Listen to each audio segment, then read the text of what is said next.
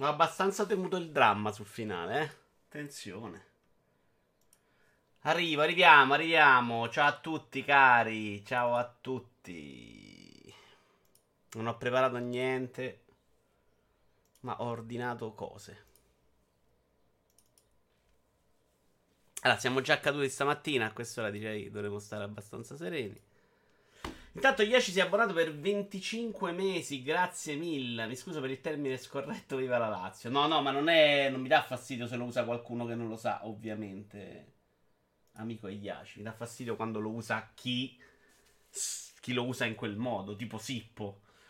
Ciao intanto a Nickel, Jazz, Sippo, Volatile del Sottobosco, Opez, Spawn e Yaci, come detto, e grande splash. La Lazio ha vinto, ma ha finito in 9 con due espulsioni dopo il novantesimo, perché siamo abbastanza deficienti da rovinarci la vita, ma soprattutto Splash, la Roma ha anche pareggiato e secondo me con questo pareggio è abbastanza fuori da qualsiasi lotta champion e quindi oggi è una grande giornata, ma soprattutto la cosa bellissima è stata che per la prima volta che io ricordi c'era la Roma su Sky, la Lazio su Dazzone e ho potuto vederle contemporaneamente. Ciao anche a Feliero. Una roba meravigliosa questa di poter guardare entrambe le partite. È un attimo che preparo solo il video YouTube, eh. Oddio, oddio, oddio, oddio. È andata bene alla fine, dai, è andata bene. Ciao anche a Brusi. No, Brusi mi c'era. Brusi, non ti faccia salutare due volte, però, questa arroganza. No, dai. Commenta YouTube. De Smarmello. Smarmello. E questo tolgo e metto. Perfetto. Ti ho salutato, Coco, ti ho salutato, non dire stupidaggine.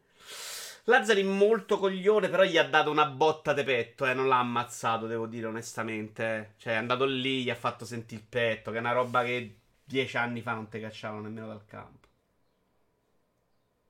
Ah, scusami, Brusi, scusami, amore Brusi. Sai che a te ti voglio bene più che a Gogol, vero? Io direi di partire però perché alle 18 c'è il derby e quindi magari la gente vuole andarsi a vedere anche la Juve. Ah, abbiamo una cosa che non ho preparato, però. Questa, questa è abbastanza fail. Ma la risolviamo così, guarda. Vado a prendere Monitor, che è la limited di Oddworld Soulstorm, che io avrò gratis, perché adesso ho una PlayStation 5 col Plus. E quindi posso vederla. Eccola qua. Eh, monitor. Tac. The Collector Edition of Oddworld Soulstorm che mi pre-order now. La statua mi sembra molto carina, 22 cm. E costerà, costerà, mi sa che non c'è scritto, sì, perché è preordinabile. Tra l'altro mille pezzi, chi la fa, non so niente.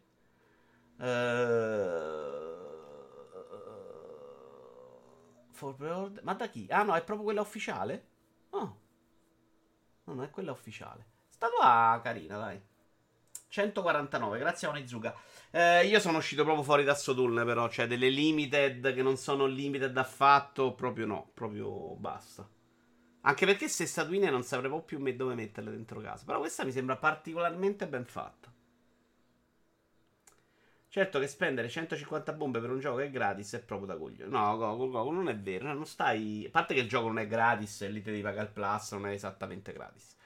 Ma a parte che non stai comprando il gioco, ma stai comprando il pacchetto, il problema è che di questi pacchetti mi hanno rotto proprio le palle per come sono costruiti. Cioè, l'artwork di solito è una merda. La... Il metal case proprio che ci fai la frutta. Statuina carina, portachiave inutile e cartoline. Basta, cazzo, con le cartoline. Madonna, metteteci le carrozze coi cavalli, signore Dio, c'ha più senso. Vabbè, basta, non abbiamo altre limiti ad oggi. Prima news, Google Play dimezzate le royalty chieste agli sviluppatori.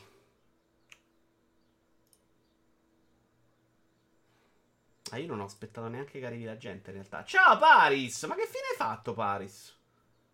Che non ti vedo più neanche da Wallone. Eh, stavo vendendo la 3090 Paris, sappilo. Allora, possiamo togliere i sottotitoli però perché ci danno solo fastidio. Mm, dai, partiamo, partiamo, partiamo.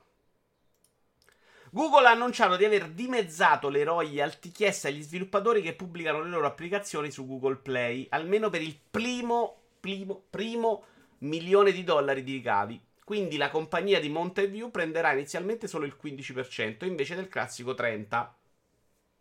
Che mi sembra una roba sensata, cioè fino al primo milione, cioè quando non, non, non devi rientrare dei costi, mi prendo una percentuale minore. Quando stai a fare i miliardi, vaffanculo, mi dai tutto quello che mi serve a me perché te l'ho fatti fare anch'io. E a me questa roba sta benissimo. È vero che nel commercio dovrebbe valere l'opposto, cioè il primo milione paghi di più, dopo paghi di meno, ma secondo me ha più senso per lo sviluppo di giochi questo. Mi sembra giusto e mi sembra molto meglio di costringere anche gli studi piccoli che vendono 10 copie a date il 30%.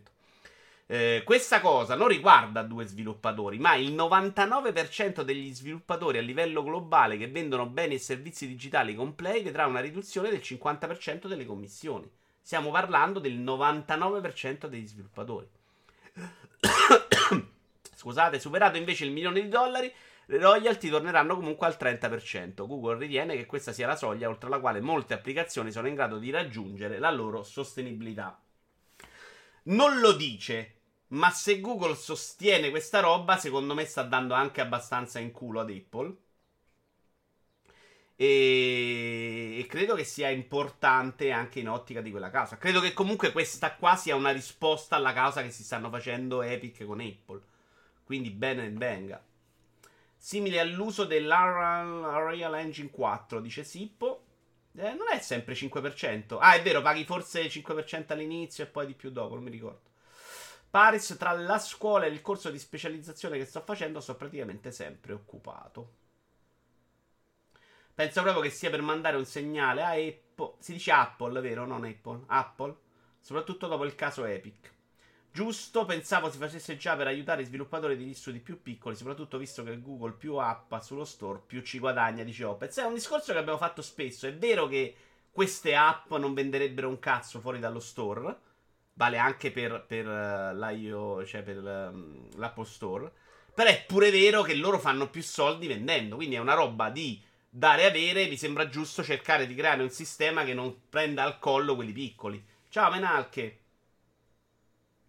Ma è quello che ha fatto Apple qualche mese fa o sbaglio? Ma proprio col cazzo volatile. Cioè la causa con Epic è proprio per quello. Perché Epic sostiene che... Non lo sostiene per sé, tra l'altro. Sostiene... Sì, lo sostiene anche per sé. Ma uh, sta facendo questa guerra perché sostiene che il 30% in un sistema come quello degli smartphone, che non è quello delle console, sia assolutamente intollerabile. Però volatile cita un link di Apple. Vediamo, vediamo, vediamo. Magari me la sono persa, eh. Uh, Apple annuncia un Apple Store Small Business Program. New program riduce Apple Store commissione su 15% for small business. Hai ragione, Ernie. Chi è che questo è una notizia di Apple.com Newsroom. Uh, che guadagnano più di un milione per anno. Attenzione, ho bisogno della vostra traduzione qua. New program riduce le commissioni al 15% per i small business. Ah, fino a un milione per, di dollari l'anno. Ok. Hai ragione, sì, sì, sì. E quindi, evidentemente, sta roba con Epic in qualche modo il mercato l'ha cambiato. Siamo tutti molto felici di questo. Mi fa felice. Terminus 000, benvenuto. E vedete che a volte queste battaglie del cazzo che non ce ne frega niente, comunque possono migliorare il mercato. Perché comunque gente che può guadagnare di più facendo un prodotto può portare a, ad avere giochi migliori. Buona Pasqua anche a te. Uh, no, Epic ovviamente non rientra mai in questi casi. Poi bisogna vedere quanto è ruffiana. Epic, però, l'ha sostenuto un sacco di volte. Che il suo interesse non era neanche per i cazzi suoi. Però, secondo me, va, andrebbe fatto un altro paletto. Dopo 100 miliardi, vaffanculo, non te do più il 30%. Hai preso talmente tanti soldi da me che vedevo, te devo da zero per me, capisci? Se fosse una roba di mercato, cioè secondo me la, la, uh, quello che, che, fa Apple è insostenibile per i piccoli, ma è anche troppo avaro per i grandi. Cioè, ti rode il culo che tutti i soldi li dai uno, visto che ti ho fatto guadagnare 30 miliardi su 100. A quel punto tutte le, le spese te le sei ripagate. Vaffanculo, prendete una parte di meno anche dopo 100 miliardi, ecco. Ci si può lavorare. Comunque credo che sia un bene che se ne stia parlando. Assolutamente, secondo me, a prescindere da che posizione abbiamo. Abbiamo la notizia inutile del mese. Non è un grandissimo commento a livello di news, eh? Cioè, non ce ne sono un miliardo. Io spero di non essere bannato per questa cosa. No, non perché si vede lei, perché faccio vedere il video di un'altra, però stiamo parlando di lei. È una news, credo, no, Eurogamer.it, quindi non è una Simone Tagliaferri doc. Quindi sarà la classe media a sostenere tutto come sempre. No, Iaci sostiene anche il grosso in quel caso. Cioè, fino a 100 miliardi te ne dà 30, quindi verrebbe sostenuto in ogni caso dai grandi più che dai piccoli e dai medi. Però dopo un po' ci sta pure che dici, guarda, non più il 30 e il 15 t'ho fatto guadagnare tantissimo e facciamo un po' di meno. Si chiama questa ragazza Cats Play. Eh, la tenuta è quella tipica da streamer Twitch eh, americana, che è una roba che secondo me senza fare i perbenisti va rivista, perché sennò Twitch diventa un altro tipo di cosa e non va benissimo. Però evidentemente funziona e oh, facciano quello che vogliono. Ti bannerò se doni. Eh, eh, c'è stata una live. Eh, non so cosa stava facendo. Lei si è esposta con delle frasi molto discutibili.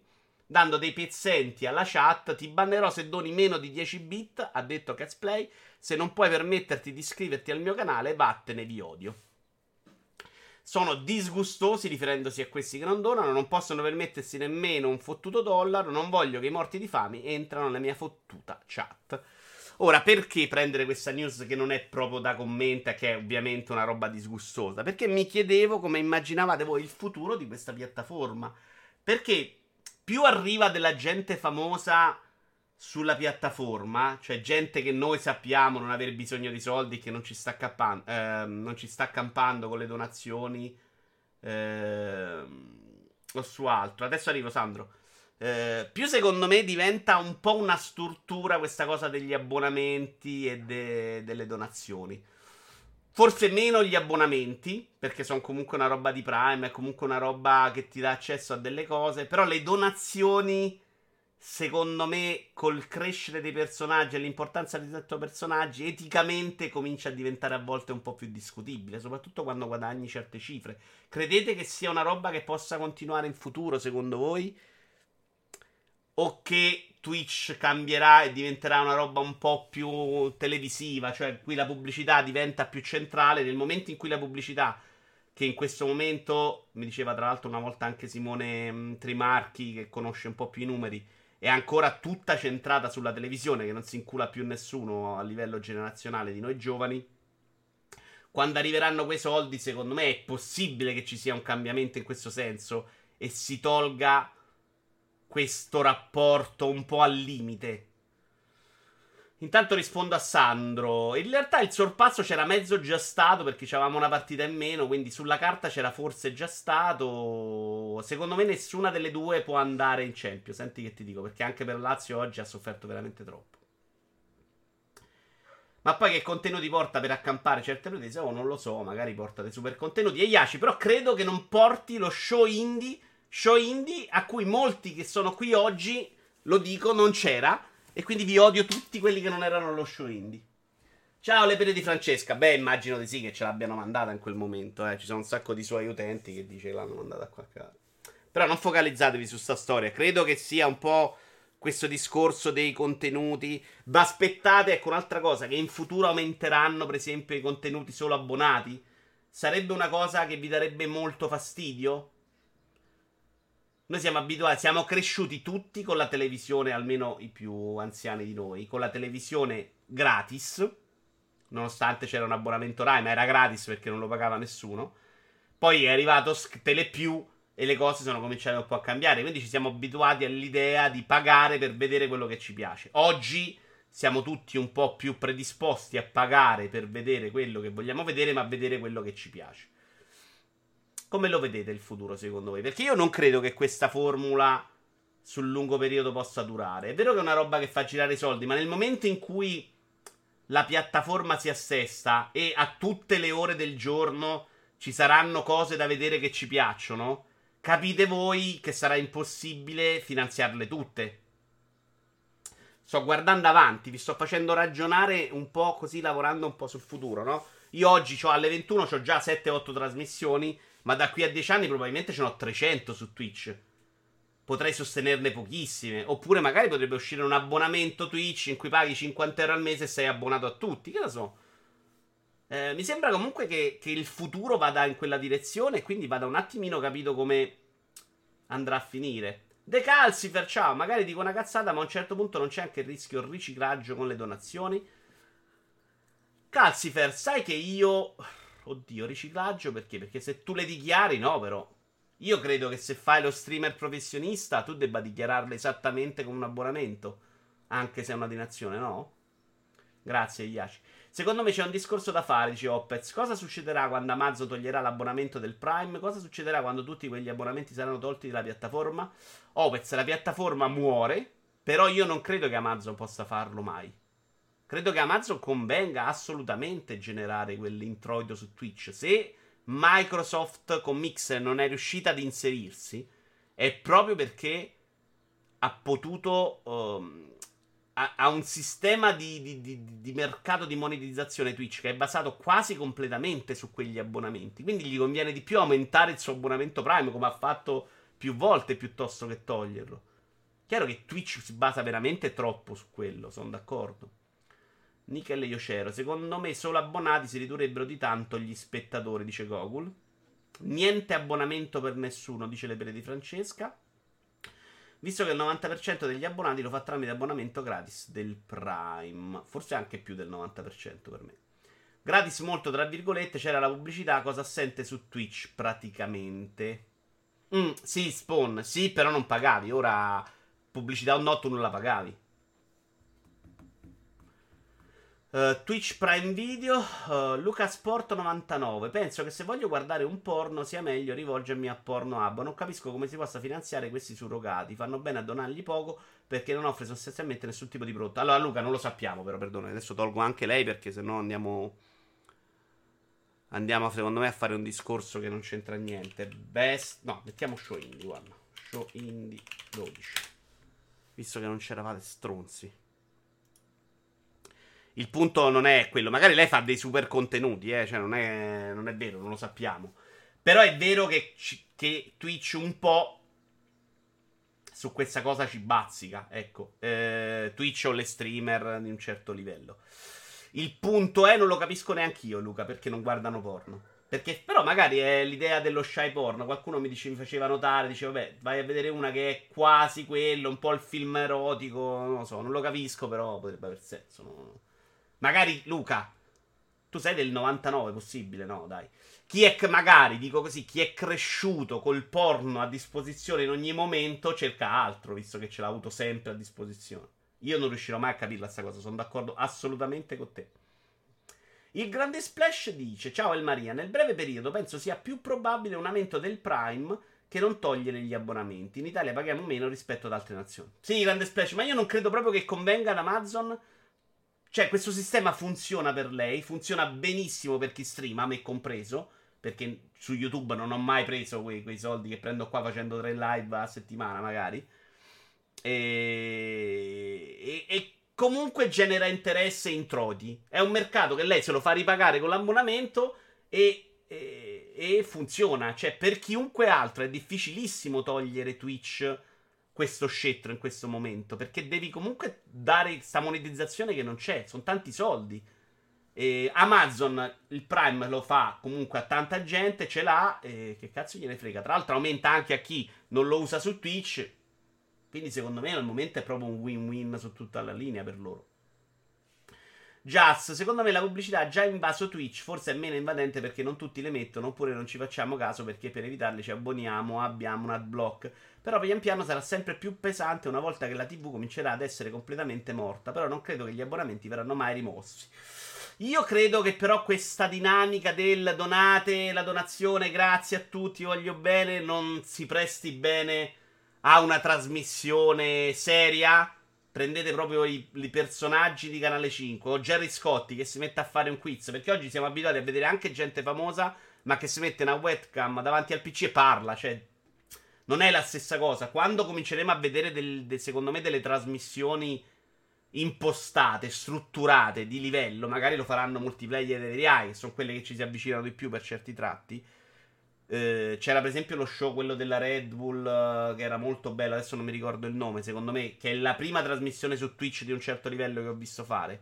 Quando cominceremo a vedere quella, il meccanismo della donazione, del ringraziamento, secondo me avrà molto meno senso. Perché poi non, ti, non leggono neanche la chat in quel momento, quindi la donazione si basa molto sul ringraziamento dello streamer. Quindi è proprio un'altra cosa e non me li aspetto onestamente.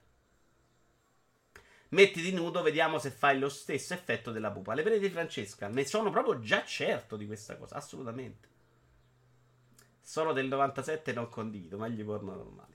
E Yaci dice: Non lo so, bisognerebbe avere le statistiche di quanti si abbonano senza Prime sul totale. Credo una piccola percentuale. Che è tutta mia e tua, probabilmente, Yaci, sai? Io e te credo che facciamo il 50% di tutti gli abbonati non Prime. E il modello attuale. E c'è un po' France. E il modello attuale non è sostenibile sul lungo periodo, come dicevi tu. Quando Amazon, ma io non parlo di soldi sostenibili, io parlo proprio di effetto, di etica, cioè di stortura. No, io nel momento quando vedo Luis Alberto che fa delle live in cui gioca a FIFA, cioè non penserei mai di donargli qualcosa. Minchia, guadagna 7 milioni di euro l'anno, ma vaffanculo. Anzi, il mio pensiero quando vedo Vieri o quando vedo Luis Alberto è: ma li mortacci vostri, guadagnate 5 milioni di euro l'anno. Ma che cazzo state a rompere i coglioni su Twitch a Vito Iuvara, molto virgolette, o simile a Vito Iuvara che magari ci vogliono fare una cazzata per... Cioè, capite? Devono stare lì a raccogliere pure loro quello. Cioè, secondo me sarebbe molto più giusto che Luis Alberto, se vuole far parlare proprio con i suoi fan e vedere FIFA, non li attiva gli abbonamenti, ma non rompe il cazzo, no? Ma seriamente. Ovvieri, che insomma, è tutta gente che sta benino. Non so, Dani o Ventola, ma secondo me Cassano e Vieri se la passano bene. Quando Amazon toglierà i finanziamenti ai piccoli streamer tramite il Prime, rimarranno solo i grandi e la gente donerà a loro. Molto volentieri, anche dice Luca Sport. Tu dici che andranno a punire i piccoli? Magari alzando le soglie. Cioè, che si alzi la soglia, sì, quello me l'aspetto. Però non tenendo solo i piccolissimi, dai, solo i grandissimi. Non, questo non lo credo. Saranno vacche magre se dovesse togliere il Prime. La D'Urso su Twitch. Sì, sì, assolutamente. Ma io mi aspetto proprio quella roba in futuro. Cioè la, l'alternativa della D'Urso, non la D'Urso. C'è da skippare, secondo me, ancora una generazione piena. Perché neanche Sailor e mia sorella sanno cos'è Twitch ancora. Lo sa probabilmente mio nipote, ma neanche lui perché l'abbonamento di Sailor lo gestisco io. Quindi secondo me c'è, c'è tempo, almeno in Italia. Poi in America non so quanto è diventato famoso. Poi magari le donazioni verranno abbandonate dall'iniziativa individuale, dice Nickel. Sono dell'83, dice Luca, per questo non capisco questa deriva soft porn di Twitch, anzi la capisco e non mi piace. Ah, ok, quindi sei come noi.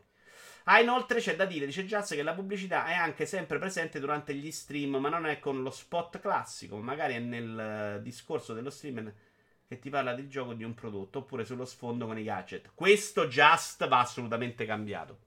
È una tortura. Cioè, è proprio brutto che in, si interrompa a caso.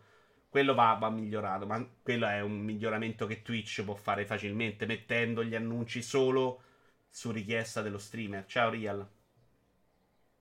Dicono voci che per il prossimo anno vari partiti politici italiani apriranno il canale Twitch. Sì, sì, Opez, ma quelle sono le cose che fanno, eh. Cioè, aprono anche TikTok.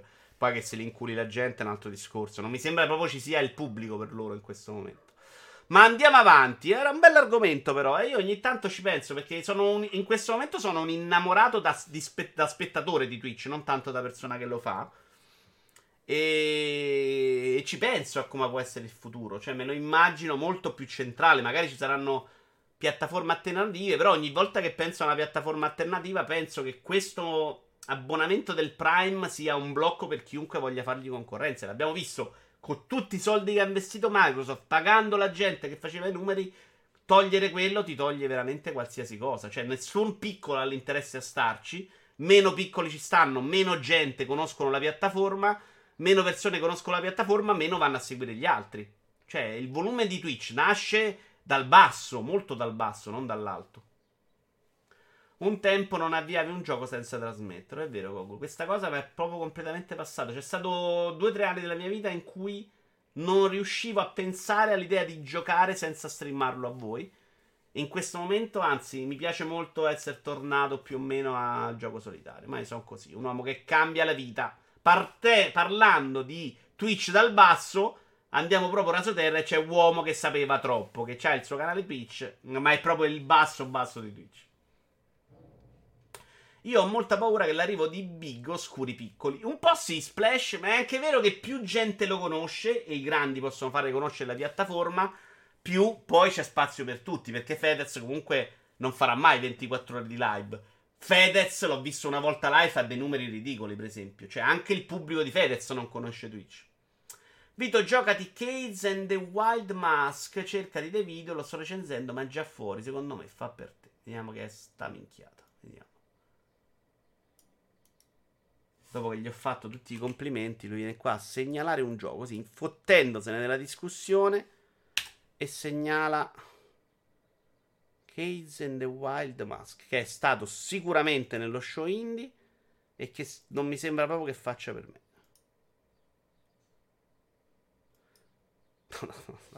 Ma, che, ma che te sto sul cazzo, ma veramente. No, credo che l'averlo anche bocciato nello show indie sta roba. Figurate quanto fa per me, bro. Questa è roba che fa per te che stai lì a giocare Spider-Man o Tombi, su.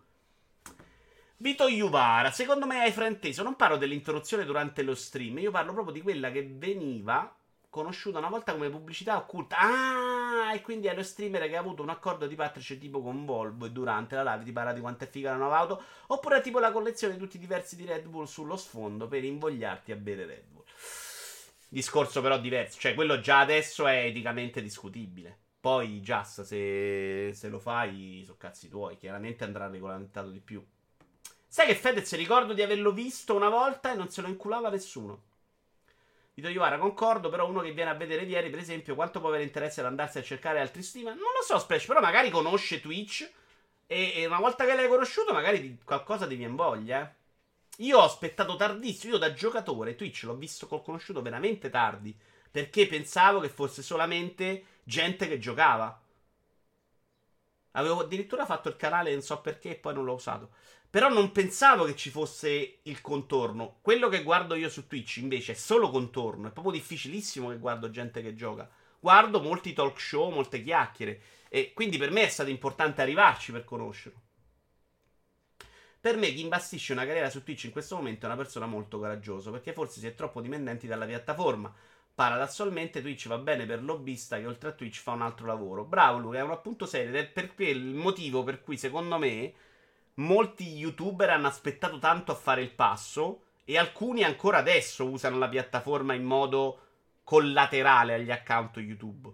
Se sei famoso, YouTube molt- ha molta più garanzia perché fai le tue views, c'hai la tua pubblicità ed è un conto. Twitch è veramente, se domani dice tolgo l'abbonamento non rimane più un cazzo, eh.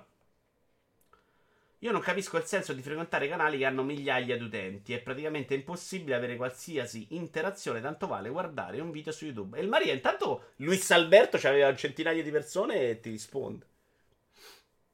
Non sempre, però lo fa. È un platform fighissimo, sta prendendo bei votoni pure se è un mostro. Mm, non posso fare battute sessiste, però te le faccio in privato. Ciao Filippo. Infatti la gente dona per farsi leggere, è un po' sì, un po' sì, un po' sì. Eh, volevo andare avanti però, eh, bel discorso, mi è piaciuto, bravi, bravi, bravi, bravi, bravi. PlayStation Indie, guardate Vito Iuvara come prende il succo da una notizia, eh?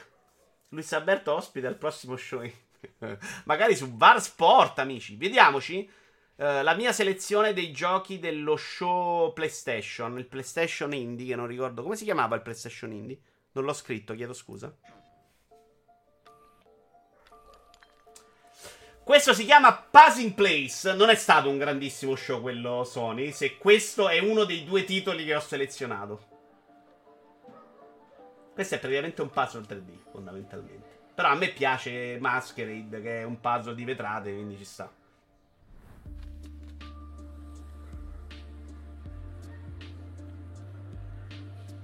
Non erano show indie, erano post su Twitter. Vabbè, sì, scusatemi, erano annunci fatti ogni mezz'ora come è successo con PlayStation War. Bravo, Just, non me lo ricordavo. A me non dispiace sto puzzle, è una robetta piccolina, però buttalo via. Tra l'altro è stato, non è stato, non ce l'ha fatta per lo show indie questo, sbaglio. Non è stato promosso.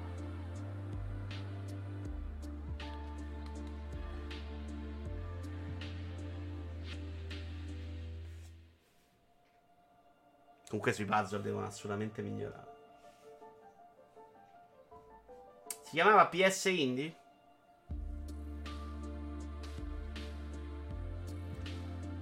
Ciao Trijump, puoi già provare uno dei puzzle del gioco su Quest 2 via SideQuest o App Lab. Grazie Trijump, purtroppo non è Quest 2 e ho visto un'applicazione in cui usano la tecnologia quella delle mani che mi ha fatto venire un sacco voglia, porca miseria.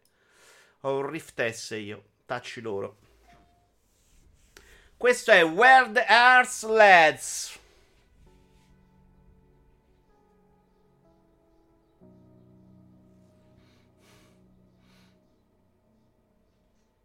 Brusim, lo sai che ti, ti stimo e se dici qualcosa la prendo per serio?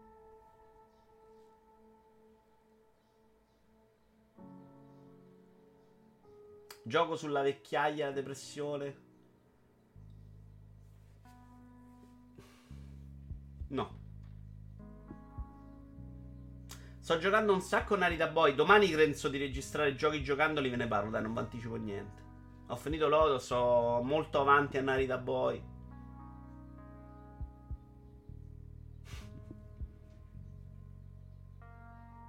Sapete che non l'avevo neanche visto questo trailer? Perché l'ho promosso? Mi sto rompendo il cazzo a guardarlo. Ah, dura pure 3 minuti e 36, che noi faremo un po' velocemente. Svra, svra, svra.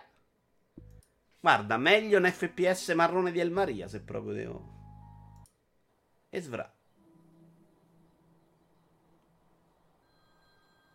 Vabbè, basta, abbiamo visto.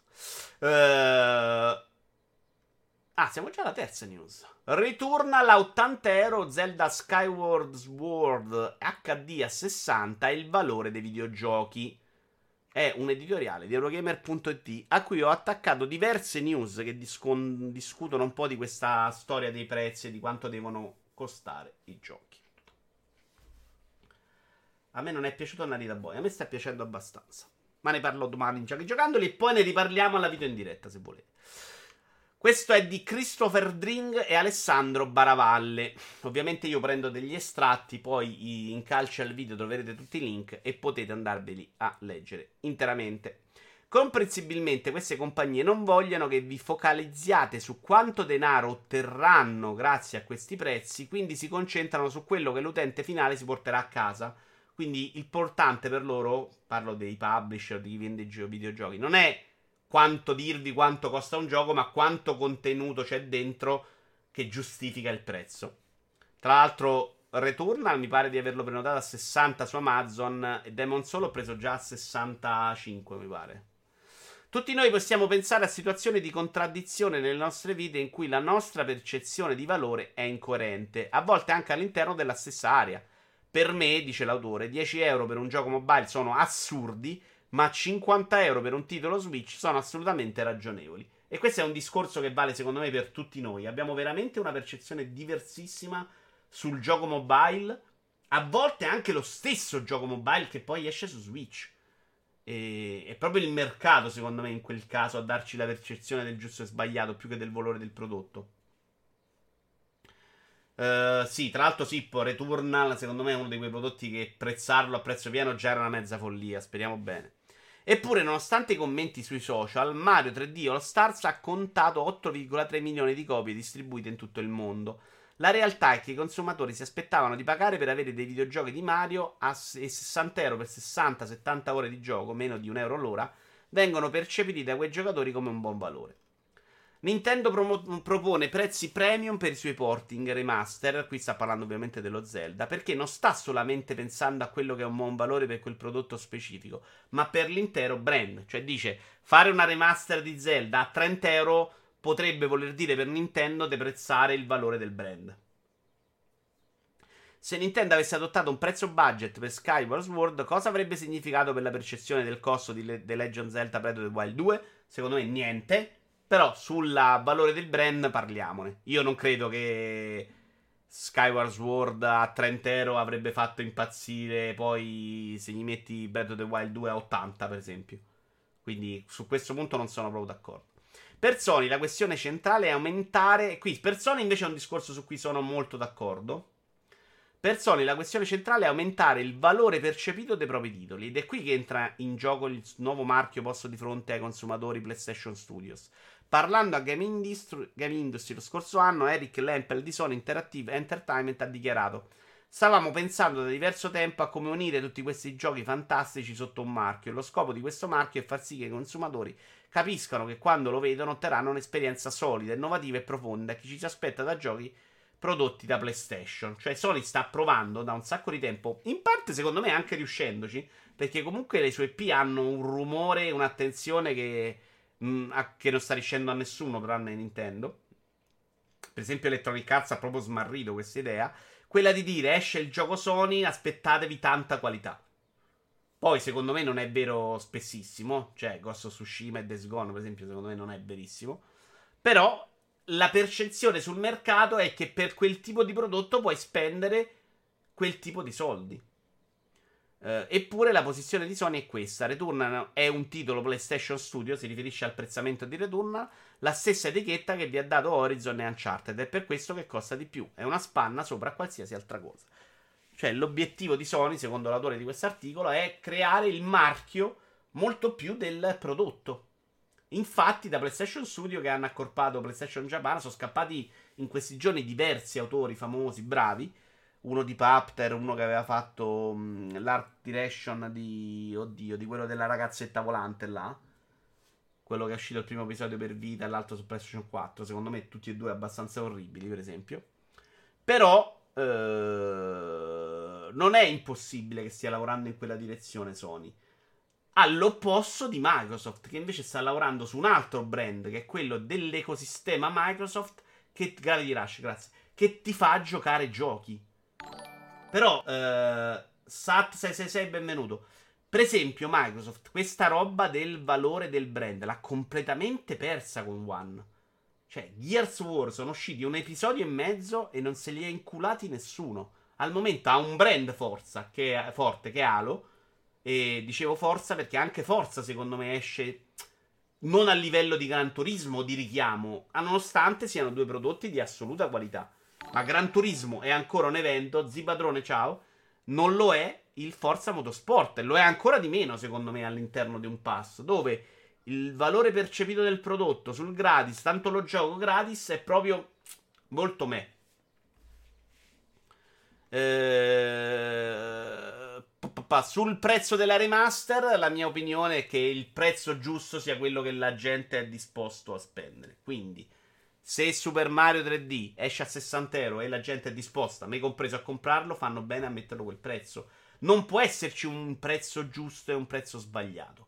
Il prezzo sbagliato è solo quello che la gente decide di non comprare. Se io ho quella percezione quando esce un prodotto, ma chi te se in cura non ci caccerò mai 60 euro ma ah, ah, il prezzo allora è sbagliato. Io, quando sono usciti i tre Mario, a prescindere dalla qualità del prodotto, perché molti hanno detto, per me, eh, che ce l'ho su GameCube, ce l'ho su Nintendo 64, non vale la pena ricomprarmeli su Switch a questo prezzo, non lo compro, ha assolutamente ragione. E fa bene a non comprarlo. Se però vende 8 milioni di copie, ehm, è perché ci sono un sacco di gente come me che invece dice il GameCube non lo riattacco mai, Nintendo 64 non lo riattacco, Sashin HD non l'ho mai visto, voglio vederlo, Galaxy mi piacerebbe giocarlo per la prima volta a 720p, per me è un prezzo giusto.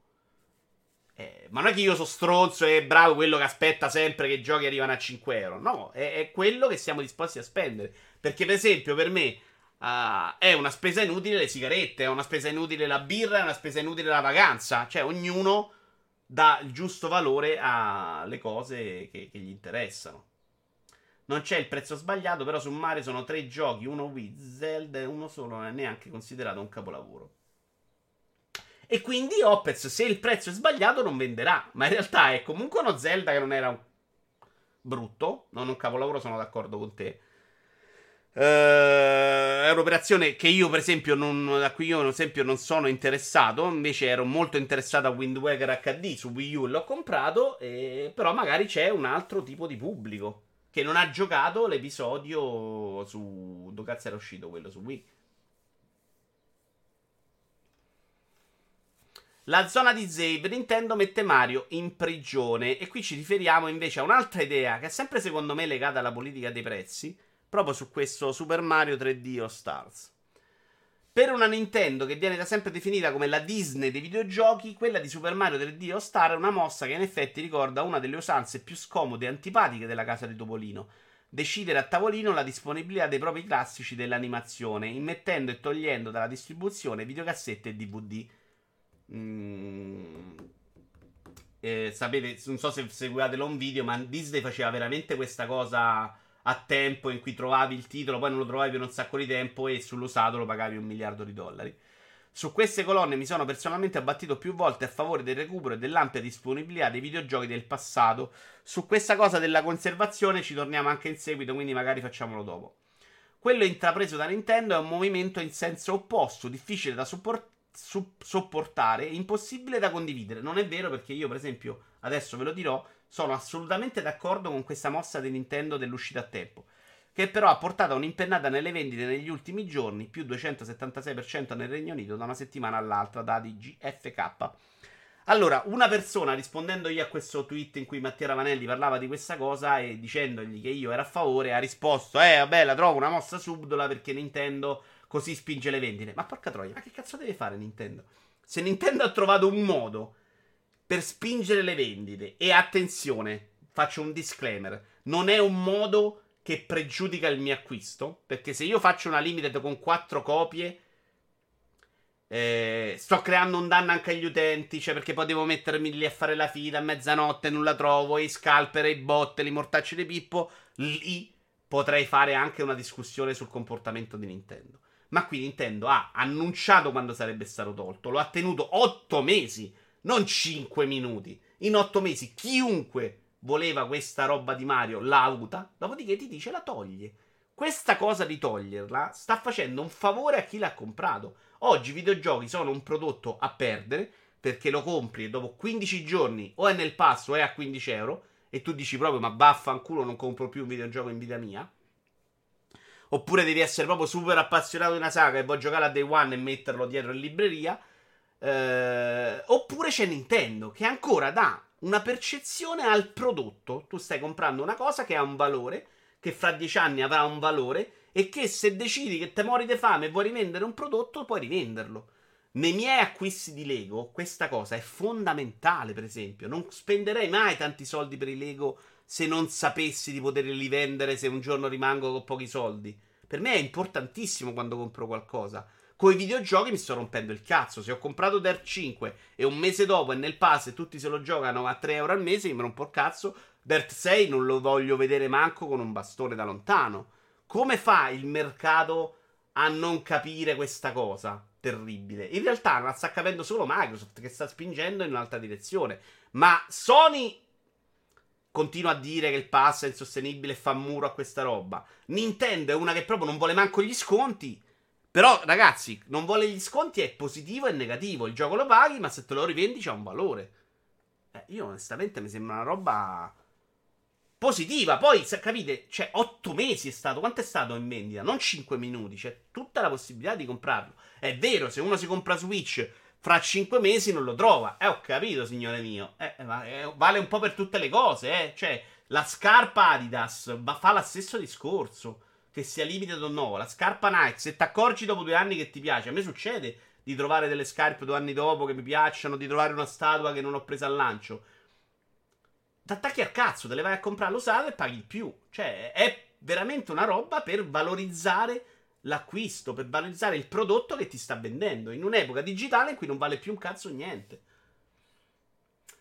Ciao Sat666, ciao a tutti, ti seguo da pochi minuti e subito una discussione molto interessante. I prezzi dei videogiochi, oltre alle innumerevoli motivazioni dall'alto della mia età, posso dirvi che pagavo 120.000 lire le cartucce Atari 2006, 80-100 quelle Mega Drive, ho pagato la PS1 800.000 lire. Insomma, difficile dare un prezzo alle passioni, tanto o poco non ha senso se rimane ovvio nei limiti.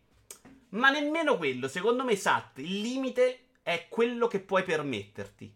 Cioè, l'unico limite, se tu spendi più di quanto puoi permetterti, per me sei uno stronzo. Se tu hai, guadagni 7 milioni di euro l'anno e vuoi pagare per una Lamborghini, che è probabilmente la spesa più inutile del mondo, quella della macchina figa, magari vivendo in città che la usi tre volte, per me va benissimo. Cioè, non, non è quello il problema. Se invece stai lì con 1000 euro al mese e te compri il salotto da poltrone e sofà e non lo paghi le rate perché sei stronzo, secondo me quello è discutibile. Tu sei d'accordo come rivenditore? Io sono più dell'idea che un gioco dovrebbe essere disponibile per più tempo possibile a un pezzo corretto, dice Yashi. E Yashi, poi facciamo il discorso della preservazione, perché ovviamente questa roba potrebbe togliere dei titoli dal mercato. Però questa operazione in particolare non è così, perché il gioco Nintendo 64 non, non è quello che sta in questa collection, cioè già è stata da un'altra parte, che già non lo preserva nessuno. Però dopo ce ne, della preservazione ne parliamo dopo, perché comunque è un discorso interessante e secondo me più di dire la collection deve stare 8 mesi, deve, deve stare per sempre sul mercato e deve stare scontato. Sony, secondo me, vuole provare ad essere una via di mezzo tra Nintendo e Microsoft. I giochi grossi, medi 80 e le produzioni minori come Oddworld gratis sul Pass Plus. Eh, sul Pass Plus. Eh, in realtà mi ha molto stupito questa cosa del gioco gratis su PlayStation 5. Però, evidentemente, in questo momento non ha grandi alternative. Opez. Nel momento in cui avrà più giochi PlayStation 5 probabilmente ci finiranno nel plus un po' più le schifezze, la roba minore che abbiamo visto in corso di questi anni, o molto in ritardo. Adesso ci sta arrivando un gioco al lancio, credo, perché non ci sono mille alternative. Però i primi due titoli sono Maquette e Oddworld, quindi molto bene da questo punto di vista. Scusami Vito, ma se oggi compro Switch e cerco il gioco, perché devo comprarlo dagli scalper, scalper a 130 euro? Perché hai aspettato 5 anni per comprarti Switch. Eh, succede, il mondo è così. Le cose vanno così. Io lo, lo considero un prodotto e i prodotti dal mercato vengono tolti. Tutti, eh. Guarda che se vai a comprare una rivista cartacea, io ho provato a comprare delle riviste per farvi e non leggevamo, le paghi di più. Se vai a comprare un pantalone che è stato tolto dal mercato, lo paghi di più. Se vado a comprare i leghi, lo pago di più. Perché se lo dicono dei videogiochi, madonna, non questa cosa non possibile. Poi, vogliamo fare il discorso se deve stare comunque in vendita in digitale? Sì, possiamo farlo, però secondo me lì è perché stai vendendo quel prodotto, se lo vendi comunque in digitale a prezzo scontato, ribassato, hai tolto il valore al prodotto fisico. Vito Iovara, la gente sta scambiando Nintendo per una Hollow, spoiler non lo è. Chi la voleva ha avuto mesi per comprarlo. Aggiungi che secondo me chi si lamenta di questa cosa per la maggior parte non ha nemmeno una console Nintendo. Luca, ma io sono. Cioè, si lamenta secondo me chi poteva comprarlo. Però ci sta il danno che dice Gogol. Cioè, che qualcuno arrivi tardi su Switch. Perché magari adesso c'ha tre anni. O perché lo scopre due anni dopo e. E non può averlo fondamentalmente. A parte che vediamo quello che fa Nintendo. Perché sono convinto che con Galaxy 2 Ora, anche fosse che non regala Galaxy 2, secondo me esce la nuova collection ed è il motivo per cui ha tolto questa dal mercato. Questo è, secondo me, nella peggiore delle ipotesi. Però vediamo. A me però piace più avere questa cosa che ho comprato che un giorno non varrà 2 euro piuttosto che avere una serie di giochi che sono mondezza. Io sono a favore di questa scelta di Nintendo, ma contestualizzo, ovvero che si tratta di una raccolta commemorativa che serve a celebrare i 35 anni di una saga. Sarei incazzato se questo fosse il nuovo capitolo di una serie oppure una nuova EP. Ma si trattava di una raccolta commemorativa venduta per appunto 8 mesi. Poi io non voglio imporre assolutamente il mio pensiero a nessuno. Just, secondo me, però, eh, sì. Cioè, se esce Breath of the Wild 2 con questa formula è già più discutibile. Però perché 8 mesi sono pochi e perché loro possono venderlo per 5 anni, quindi non hanno nessun interesse. Questa è una roba diversa, secondo me, cioè molto meno criticabile. Poi non penso Nintendo abbia fatto tutto con l'idea di rivendibilità. No, Iaci, non sto dicendo che sia quello il piano di Nintendo, sto dicendo che è una roba positiva per me, eh, assolutamente. Io credo che Nintendo l'abbia fatto perché voglia rifare un'altra collection dopo, per esempio. Meno male che mi sono perso il discorso, così evito di consumarvi le dite. Il limite è cielo, Doctor 89, il prodotto è l'esperienza, me ne frega poco di avere qualcosa da rivendere. A chissà chi, dice Doctor. Se tutti facessero sta mossa, probabilmente oggi non giocherei nemmeno ai videogame. Quasi tutti i miei giochi preferiti sono giochi eh, recuperati molti anni dopo. Uomo dice ed è più un discorso sulla preservazione, appunto, visto che non ci sono altri modi legali per giocare, ad esempio, a Sunshine, tattica Vito Iovara, Sony e Furbo. L'usato poi danneggia gli sviluppatori, non ne vedo l'utilità da anni. Allora, è un discorso più complesso, Doctor. Non è vero. Perché molte persone comprano sapendo di poter rivendere, quindi Il, se, se non viene cancellata, abbandonata, è perché hanno capito che no. Esattamente come gli sconti, no? Se tu fai il discorso perché un gioco viene a 2 euro, perché forse in quella fase ha più senso, visto che non lo compra nessuno, abbassare il prezzo. Ci sono sempre lati positivi e negativi. Io compro più cose a prezzo pieno perché so che le rivendo, per esempio. A parte che secondo me tornano poi in digitale tipo prima o poi, esattamente quello che penso io. Ma io penso proprio addirittura un'altra collection figa. Cioè, questa secondo me ha un problema di Nintendo. Era che non sono arrivati con Galaxy 2 ed è una collection monca. Cioè, che senso ha fare una collection così? Per rivenderti Galaxy, prezzo, Galaxy 2 a prezzo pieno? Però onestamente non capisco neanche... Cioè, lo può fare Nintendo, figurati, è possibilissimo. Però secondo me non credo che Nintendo consideri Galaxy 2 a livello di valore così tanto meglio di Galaxy 1. Per dire, uno lo vendo nella collection a 60 e una la vende a 60 a parte. E quindi secondo me la collection iniziale voleva essere un pacchettone, non ce l'hanno fatta e dice ok, proviamo a venderci questa terza e poi la riproponiamo. Potrebbe essere, però secondo me vediamolo quando, è, quando succede. Il discorso che fa Vito non fa bene al videogioco, ma fa bene a chi vuole che i videogiochi diventino come Bitcoin. Mm, non lo so, non lo so, Gogol. Tu sei convinto che faccia bene ai videogiochi il fatto che tu, va, tu o qualcuno vada a comprare solo, solo chiavi dal mercato messicano a 3 euro? O faccio bene il discorso che fa io che gliene do 60, che, che, che sono l'80% del fatturato dei videogiochi? Mm? Non lo so, eh. Cioè, adesso è pieno di gente che i videogiochi non li compra più. Sono io il problema, secondo te, che li compro perché posso rivenderli. Sì, ma è lo stesso discorso che si può fare con Apple e i prodotti che sono, vogliono spacciarsi per di lusso non ha un valore qualitativo tecnico superiore in sé, ma solo per la spinta di marketing. Non mi piace molto il sistema. Però per i prodotti Apple, secondo me, non è verissimo Iaci. Cioè, che siano prodotti di qualità è un fatto. Che non abbiano, che si vende anche il, nel prezzo, anche il brand è un altro, ma è un po' il discorso della Ferrari. La Ferrari è sicuramente una macchina buona, indiscutibile, che poi abbiano un ricarico esagerato perché il marchio è importante è un altro discorso. Però vale per tutto, cioè è un mercato, se il mercato dei videogiochi diventa fondamentale, importante, acquisisce anche le meccaniche di un vero mercato, che non è più il mercato di quattro rincoglioniti dentro un garage che si vendono i dischetti. Quindi mi sembra assolutamente nella norma. Trovo assurdo che quando ci sono di mezzo i videogiochi vi stupiate di tante cose.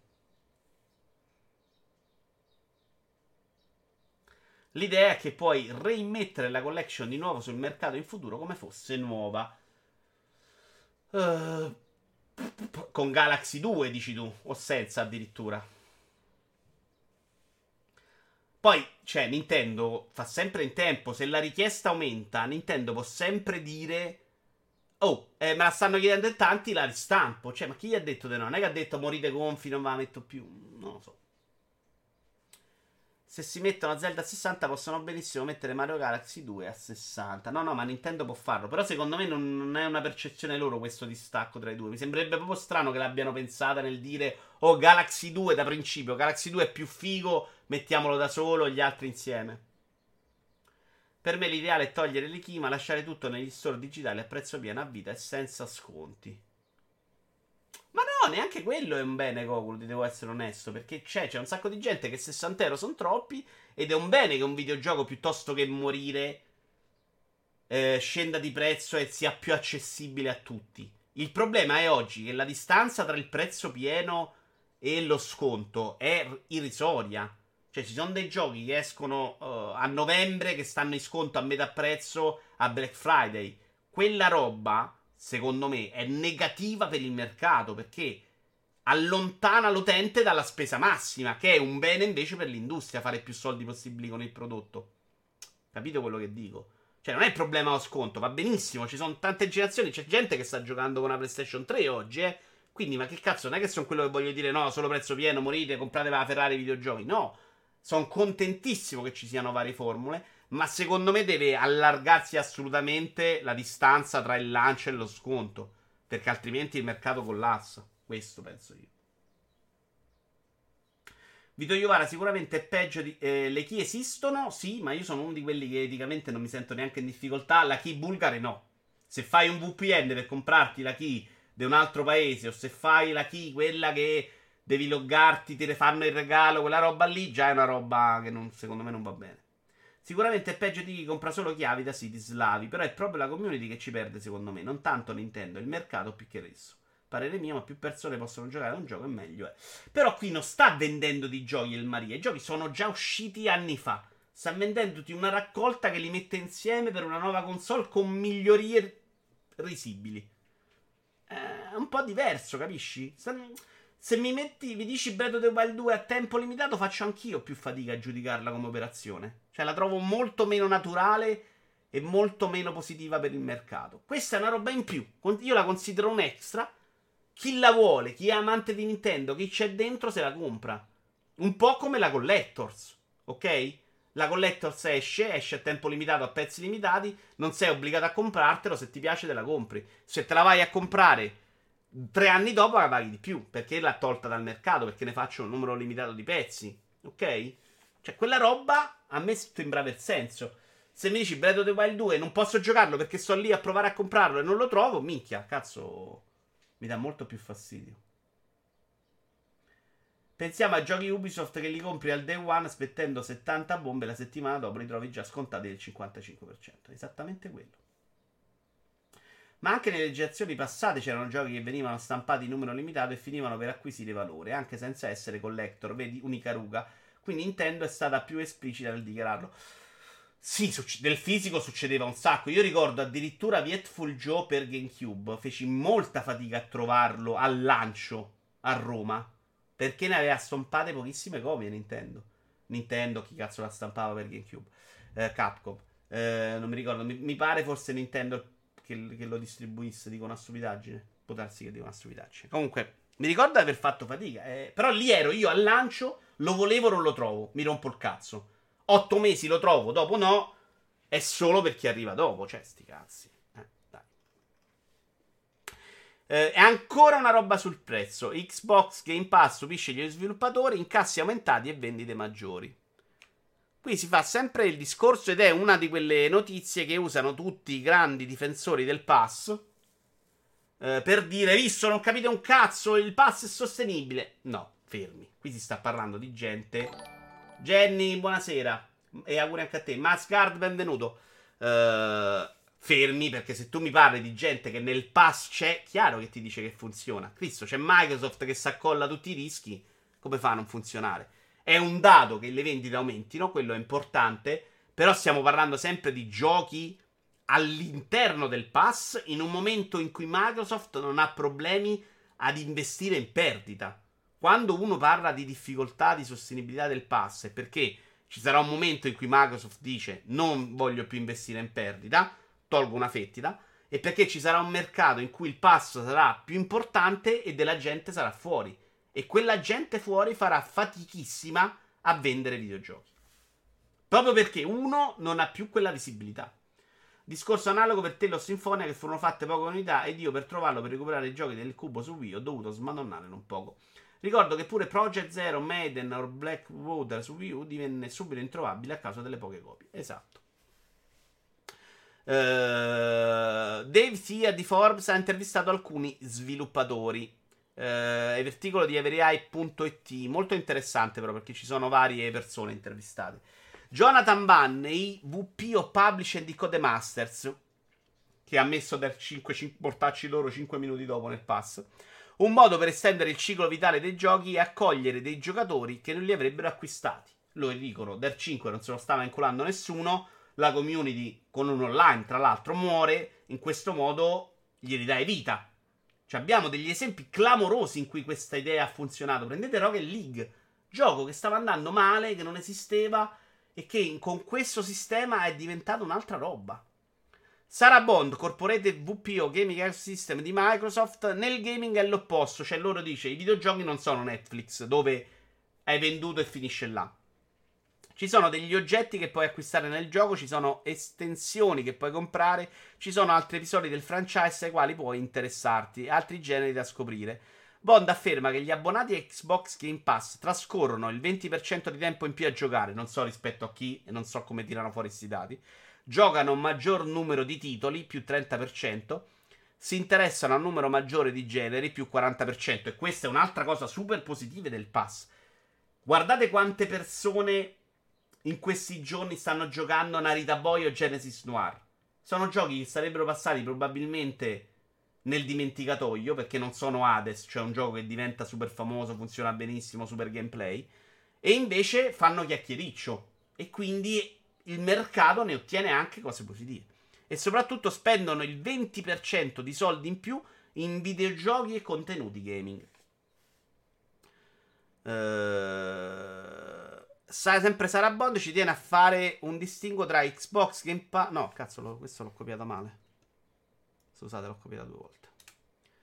Gli sviluppatori dello studio di No More Robots abbiamo notato che gli abbonati a Game Pass dicono ai loro amici: Ehi, venite a giocare con me. Se questi non vogliono sottoscrivere un servizio in abbonamento, comprano il gioco. Alla fine abbiamo accolto tanti nuovi utenti grazie a Game Pass e abbiamo anche venduto tantissimo, ha dichiarato Mike Rose, fondatore dello studio.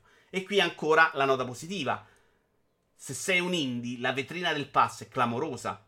Non ci piove, quindi quelli che riescono ad andare dentro va benissimo. Se Microsoft resterà sempre così molto democratica nella scelta dei titoli eh, da inserire nel pass premiando la qualità, ah, sta cosa sarà positiva sempre. Il problema può nascere quando Microsoft mette a regime i suoi studi, quando comincerà a avere dentro EA Play, Ubisoft Plus e altri 7000 giochi grandi, in cui l'indie andrà di nuovo a sparire perché perderà visibilità e a quel punto Ehm, saranno proprio invendibili i giochi indie. Capite quello che penso? Quali sono le mie preoccupazioni che vi ho ripetuto cento volte? Cioè, è un sistema che può avere lati positivi e negativi. Già adesso i play ruba molto spazio all'indie, no? Mi piacerebbe sapere quanti hanno finito Narita Boy. Per me lo 0,001%. Madonna, Idi, è uscito da 5 minuti. E, e quindi, e quindi non, non è un dato favorevole. Poi non lo so, è un bel gioco, c'ha sta roba di girare un po' a vuoto, ma io lo sto risolvendo alla grande. Quando mi perdo, non so dove andare, guardo il video e vado avanti. Da giocare, secondo me, non è un cazzo male. Eh. Dovresti anche tu risolvere così i tuoi problemi. Che è il mio stesso, cioè lo capisco benissimo, per questo te ne parlo. Se aumentano gli abbonati al Game Pass, e già dovrebbero essere tanti, Microsoft non avrà problemi a sostenerlo. Certo, Doctor, assolutamente è un dato di fatto. E bisogna vedere se Microsoft gli riesce il numero. Però non credo che sia i 10-20 milioni di adesso. Non mi ricordo, era uscito un dato. Poi parliamo di Microsoft. Questa è l'altra cazzata, però, Doctor, perdonami, che sento di reset. Non ce ne frega un cazzo quanto è il fatturato di Microsoft. Quando si dice che non è sostenibile, non si intende che Microsoft fallisce non c'ha i soldi per fare il pass. Microsoft, però, non è che sta a fare una Hollus pure lei. Si romperà il cazzo di fare, si spendere soldi se ci perde sta chiaramente facendo degli investimenti per guadagnare. Amazon è andata sotto per un sacco di anni non guadagnando, cioè aveva dietro degli investitori, ma quegli investitori non sarebbero andati avanti all'infinito. A un certo punto, se le cose non vanno, come fa Google, che, che, che ha comunque anche tanti soldi, se le cose non vanno, dice vaffanculo, cioè è normale questa cosa, no? E Microsoft sarà ancora viva, senza nessun problema, venderà Windows e farà i mialdi. Nel mondo dei videogiochi ci avremo le briciole, però, perché l'idea della percezione del valore di un videogioco per il pubblico sarà stato completamente, drasticamente tramortito. Narita Boy abbandonato dopo 5 minuti. Io sto skippando, quello ve lo dico in anticipo. I, le, le, i, l'ho scritto, lo sto skippando, è una roba insopportabile. Per me, già adesso con il pass i giochi indie non li prendo. Per me, già adesso con il pass i giochi indie non li prendo. Ah, con quello che mi offre non ho nemmeno il tempo di andare a cercarlo, vederlo, eccetera. Le uniche occasioni sono i giochi moda come Lupiro che ne parlano tutti. Opez, eh, però è pure vero che noi siamo quelli meno adatti all'idea del pass. Cioè il pass sarebbe stata una roba che mi sarei veramente bagnato dalla mattina alla sera a 13-14 anni. E forse già all'epoca, già all'epoca non mi ricordo di aver sperimentato così tanto. Avrei conosciuto tanti generi in più subito, no? Invece conoscevo i giochi sulle riviste che erano una selezione già molto importante di quello che usciva. Uh, quella generazione probabilmente che è quella che gioca magari Fortnite solamente il mercato stava andando stava prendendo una piega terribile cioè gli indie già non vendevano niente e si stavano creando un sacco di giocatori monotematici Questa, il pass secondo me lo riporta anche al mondo dei videogiochi anche da quel punto di vista è positivo no? Perché crea uno che si appassiona ai videogiochi e prova tanti generi e uno che in futuro sarà su Twitch come noi di sabato pomeriggio a di cazzate. Il fatto che sia tu che Tony stai dicendo ho paura per Nari dopo riguarda il fatto dei troppi dialoghi. Ah, beh, sono. Ma non è che sono tanti, Just, è che parlano di roba che se non sei, secondo me, un tecnico informatico non lo capisci. Cioè, è proprio sprecato. Sono convinto che sia pieno di robe che che il tecnico, il supercomputer del MIT si eccita. Però per le persone normali no. Non sono tantissimi. Comunque per me il Game Pass diciamo che mi agevola a recuperare giochi che al day one non riesco a giocare oppure a tutti quegli indie che giocherò al day one ma che mi trovano nell'abbonamento al rilascio tipo Sable, Sab, Sable che mi interessa già dalla presentazione. Uh, andiamo avanti, andiamo avanti, andiamo avanti. PlayStation Store. Ah!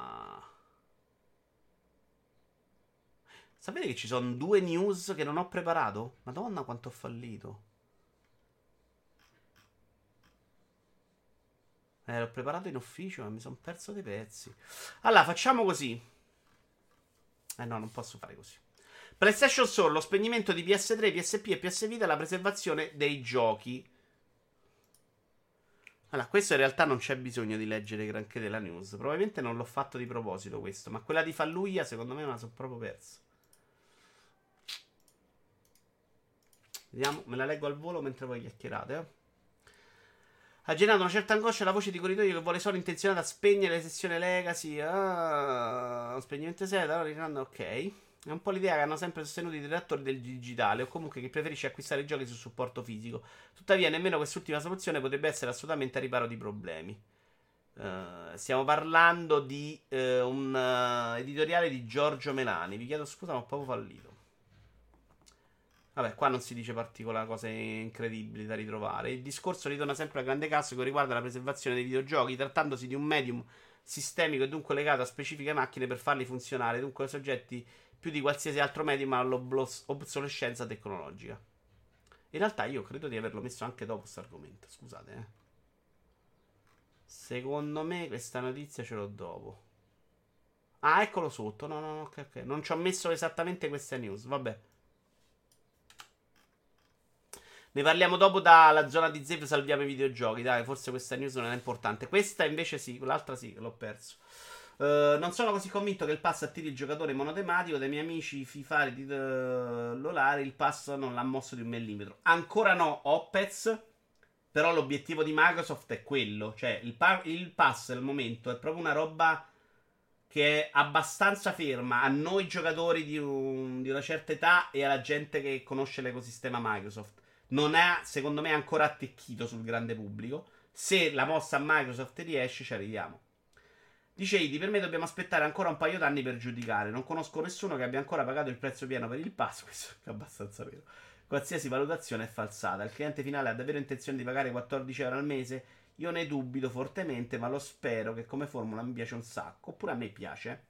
Pure io che odio visceralmente gli indie gioco a quasi tutte le nuove uscite, roba che non avrei mai neanche toccato col cazzo di un altro. Vabbè, io la partita, ditemi il risultato, ma non è che sono interessatissimo. Comunque, ci vediamo. Uh, Forspoken, che era sempre nel... Dove cazzo era? Non me li ricordo più, ragazzi.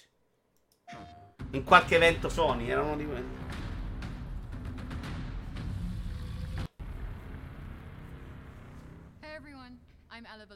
Questo è il trailer un po' allungato con delle fasi di gameplay inedito. Che dura due minuti, quindi ce lo possiamo vedere tutto. Evento Square. Ah, c'è stato un evento Square, bravo sì. Che non è stato neanche malissimo, mi sbaglio, mi ricordo male. Non mi ricordavo assolutamente dell'evento Square. È quello dove hanno fatto vedere anche. Mi ricordo. hanno fatto vedere anche l'espansione di Final Fantasy. Allora, qua sembrava un gioco orribilissimo.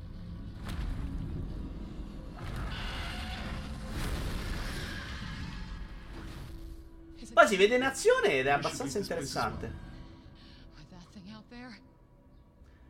Allora, il gioco potenzialmente mi può interessare, ma la mia paura è il fatto che stiano usando il pesantissimo motore di Final Fantasy XV. Beh, avevano sistemato dopo, però, eh, già. Su PC, tra l'altro, giravano a bomba. Hanno fatto vedere Bala.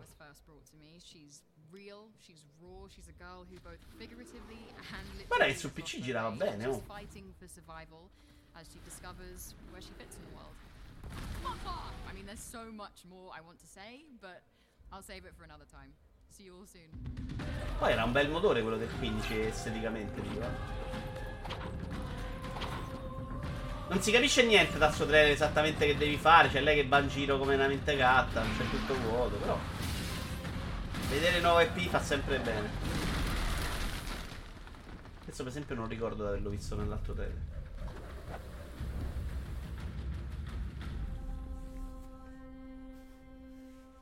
Forspoken. Eh, al momento è proprio una desolazione. Ma è una roba che uscirà tra 30 anni.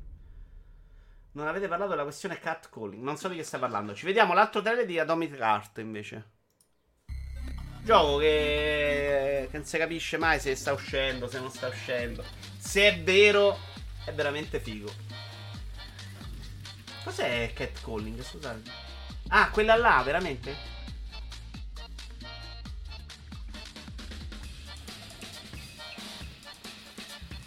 Ma non credo, Iaci. Ma sicuramente il Final Fantasy XV, ma forse più action, speriamo, senza il gruppo di 4 imbecilli. Madonna, che fail.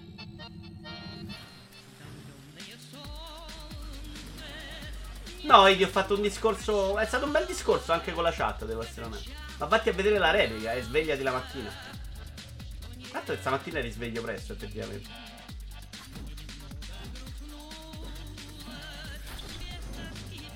Ramazzotti e Farina, no, non ho seguito. Ho visto una news, mi sembra sulla Lazio siamo noi e l'ho saltato. Ti piace Elma? A tratti non c'ha nemmeno i colori, è una roba stranissima.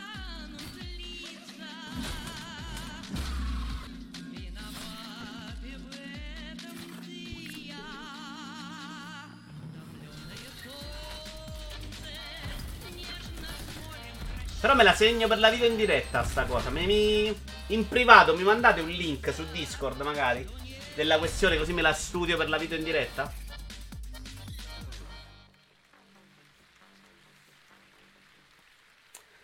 Allora, io ho un argomento in scaletta. Siamo già a un'ora e 16, però. Onestamente, non so se l'ho saltato, l'ho letto e l'ho saltato e mi sono scordato di cancellarlo o no.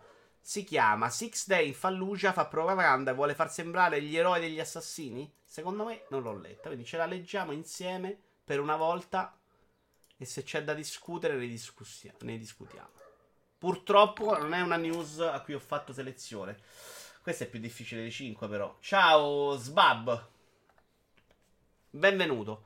S- notizia di Simone Tagliaferri. Six Days in Fallujah sta scatenando grosse polemiche negli Stati Uniti per il modo in cui sembra voler cancellare dalla memoria collettiva comandarne effettivamente i fatti di Fallujah, trasformando gli assassini in eroi.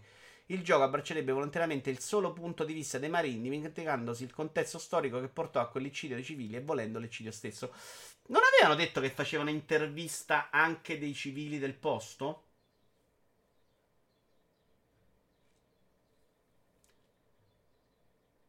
Ah, attenzione, G è impazzito. Ragazzi, vi volevo chiedere se è normale fare le feci. No, no, no, no.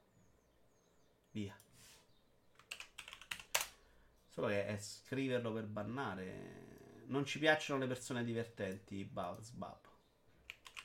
Via.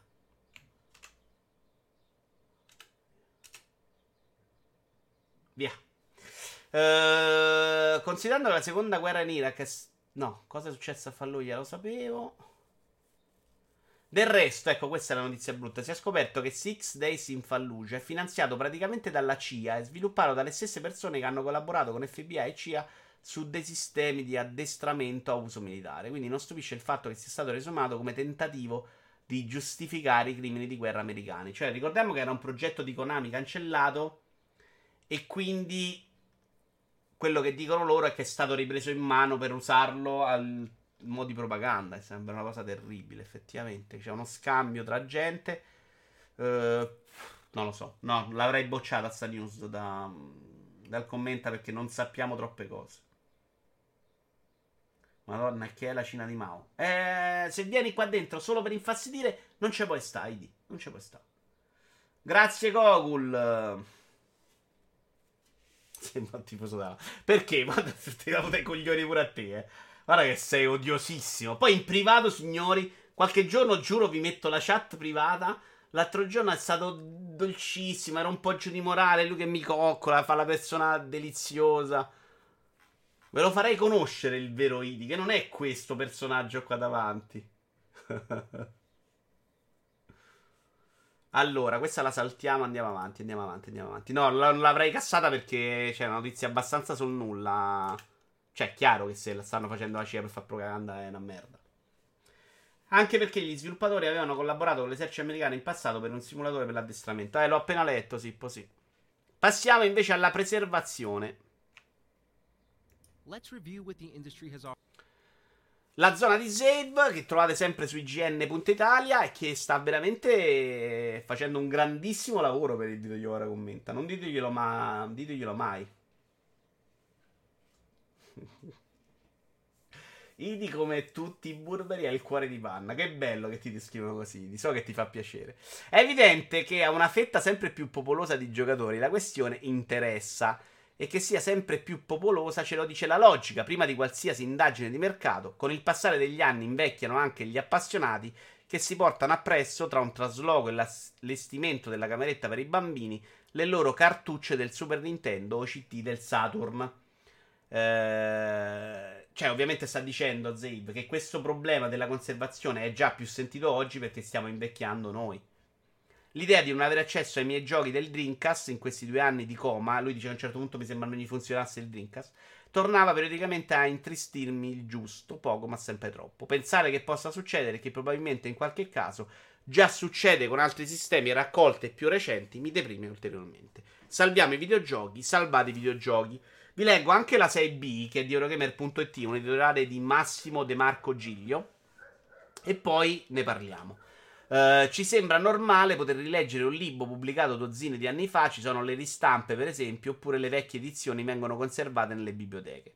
Accedere a quel sapere, insomma, è facile e molto spesso gratuito perché qualcuno, dopo aver raggiunto una comune consapevolezza di quanto ciò fosse importante, soprattutto, ha deciso che bisognava farlo. Nel mondo dei videogiochi abbiamo carenza di biblioteche, di luoghi dove il videogioco venga preservato, perché è giusto farlo, a prescindere da quanto sia economicamente conveniente. L'archivio videoludico fa parte della Cineteca di Bologna, inaugurato a marzo 2009, oggi conta circa 6.000 giochi per 36 piattaforme diverse, non hanno ancora una PS5 o un Xbox Series X neanche loro, tra giochi fisici e digitali. Tra l'altro, di questa cosa che non sapevo niente, pare che gli mandano i giochi sviluppatori, alcuni se li comprano loro, eh, hanno anche della roba fisica tra le vetrine, però per lo più digitale. Bisogna obbligare i produttori a rendere di pubblico dominio i videogiochi dopo un certo numero di anni. Serve semplificare il rinnovo dei diritti d'autore per un brano musicale usato nel gioco, per esempio per agevolare la commercializzazione delle rimasterizzazioni, che sono poi le ristampe in salsa videoludica? Oh. Qua voglio proprio sapere la vostra opinione, perché io vi giuro che non ne ho idea. Stavo pensando a quello che è successo in passato con la cultura e i libri e ci abbiamo messo un sacco di tempo ad archiviare i testi e purtroppo per questione di fisico è andata molto male per un sacco di tempo. Eh, però, cioè, eh, sono già un sacco di anni che la cultura viene comunque archiviata per preservarla. Poi alcune volte è andata a fuoco la biblioteca, alcune volte ci siamo persi, alcune volte non si sa. Per esempio, della cultura greca, di cui noi pensiamo di conoscere tutto, ci siamo persi praticamente tutto delle opere come l'Odissea, che pare che fossero un miliardo le opere teatrali di questo tipo. Eh, abbiamo dei riferimenti, abbiamo delle robe che le raccontano, però le opere vere complete ne abbiamo. Abbiamo Olissea, Eliade e forse un'altra, se non ricordo male, leggevo quando ho letto quel testo sui racconti grechi, greci. Sul cinema è andata molto male per tantissimi anni, perché non si conservava, perché prendeva fuoco anche lì la pellicola e perché per un sacco di tempo non è stato considerato importante farlo, cioè era intrattenimento, era roba scema, era roba per bambini e quindi nessuno pensava di dire mettiamola da parte perché la dovevano vedere le future generazioni. Il cinema ha superato quella fase, il cinema oggi è considerato qualcosa da preservare, però neanche nel cinema secondo me si sta facendo un buon lavoro. Perché la televisione, onestamente, anche quello faceva un lavoro terribile per farmi rivedere i vecchi film. Uh, chiedevo l'altro giorno Outcast ad Andrea Materna e tor- tirò fuori una news in cui diceva che il 99%, 90% del cinema dei primi 50 anni è andato perduto. Uh, però anche oggi a livello di cinema dicevo, ma che cosa chi è che sta preservando? A parte un video che si vende. Uh, Amazon Prime, per esempio, ha rimesso su un sacco di video, anche con attori famosi di cui non conoscevo niente. Questo è proprio segno che non la vediamo, non lo conosciamo. Cosa fareste voi per preservarli? A chi lo fareste fare? Quali sarebbero i modi di fruizione? Quell'archivio videoludico, per esempio, la gente può andare là e provarli. Però onestamente la vedo complicata. Mi piace l'idea quella delle ristampe. Cioè che un editore qualsiasi possa riprendere un gioco dopo 8 anni che non è in commercio e dire lo rimetto in vendita io perché c'è richiesta. Però capite che dall'altra parte c'è uno con la sua IP che ti dice: Senti, Gino, fischia. Io sulla preservazione. A me piaceva, per esempio, l'idea che aveva avuto anche Microsoft, o quella che c'era sempre, per esempio, su Switch. Adesso, adesso su Switch. Cioè, delle sale giochi virtuali in cui dentro tutti possono metterci i loro vecchi giochi. Però hanno dimostrato nella storia che è molto complicato da mettere in piedi quella cosa.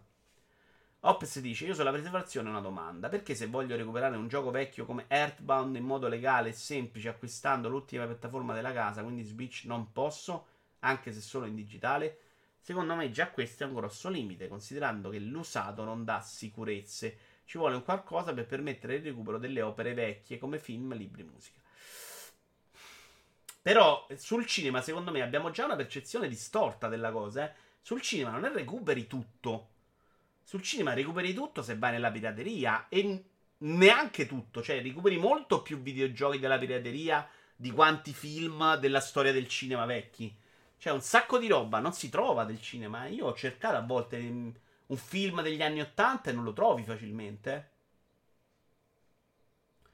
Ma anche delle opere latine si sono perse un sacco di opere nel corso dei secoli. Chiesa Juve 1-0. No, scusa, che vuol dire Chiesa Juve 1-0? Ah, ha segnato Chiesa Juve 1-0. Che ringrazio.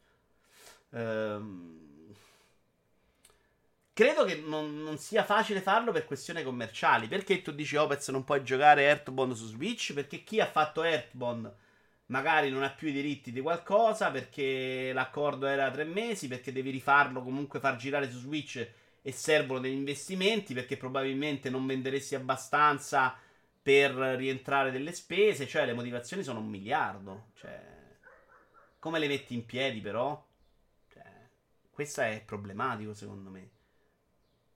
Dovrebbero esserci delle cose tipo questo archivio videoludico, però finché Nintendo può permettersi di vendere Mario 64, è chiaro che da parte sua non ci sarà mai questa voglia e Nintendo le sue IP le ripesca anche a differenza di un sacco di anni.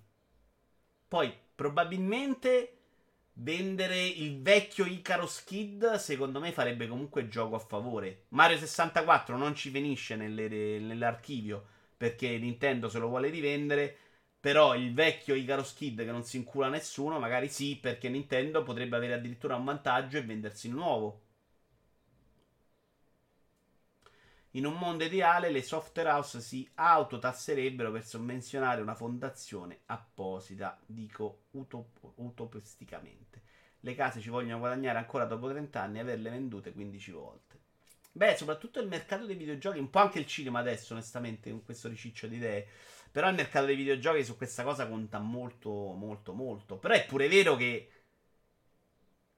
operazioni alla Mario 64 sono molto rare. Cioè, si riprende il gioco e si rimasterizza, che è comunque un'altra cosa. Giocare al vecchio Wonder Boy, per quanto sia lo stesso gioco, non è stata la stessa cosa di giocare il mio nuovo. A me me lo vendi lo stesso, anche se Wonder Boy è in una sala gioca per gli appassionati. Una possibile soluzione deve essere un ente con l'obiettivo di conservare il più possibile, fuori dalla sfera commerciale, in accordo con le varie case che se non vogliono fare loro danno la possibilità all'ente di renderlo disponibile. Eh, lo so, però in, per i giochi quelli vecchissimi è proprio complicato, per esempio, capire di chi sono i diritti e quindi non puoi farlo proprio. Cioè, se tu non sai ricostruire la catena, a chi vai a chiederlo? Se il detentore del diritto è Atari, Atari non esiste, a chi cazzo lo chiedi per poterlo mettere là? Diamo per scontato che se una società è morta, allora va bene. Cioè, questo è stato sempre il problema in passato del retro gaming di cui ho sentito parlare io. che è pure difficile ricostruire la catena dello sviluppo. All'archivio dei videogiochi sta pensando a Nintendo con Smash Bros. Molto bene. Appunto, tolto un 2% dei titoli, la maggior parte dei giochi rimarrà nell'oblio. Uh, sì, poi anche a livello di testi eh, è chiaro che qualcosa di molto bello si, per- si può perdere. È pure vero che secondo me la grande parte dei prodotti di qualità o dei prodotti migliori vengono comunque salvati. Cioè, quello che perdiamo è probabilmente la roba meno importante. Per 90%, questa è una stima mia.